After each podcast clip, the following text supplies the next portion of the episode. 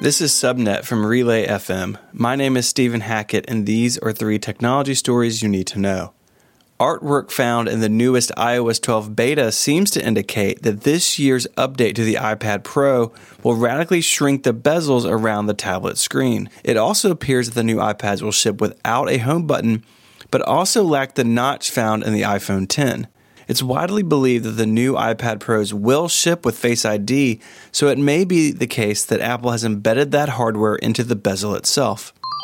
Tesla reported $4 billion in revenue for its second quarter, a record for the company. Until recently, Tesla lost money on every Model 3 it sold, but production costs are beginning to come down, leading to the slight turnaround this quarter.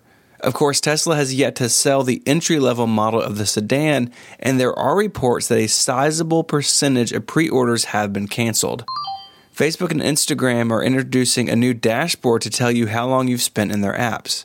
They are also pushing new tools for setting things like daily limits and temporarily muting push notifications.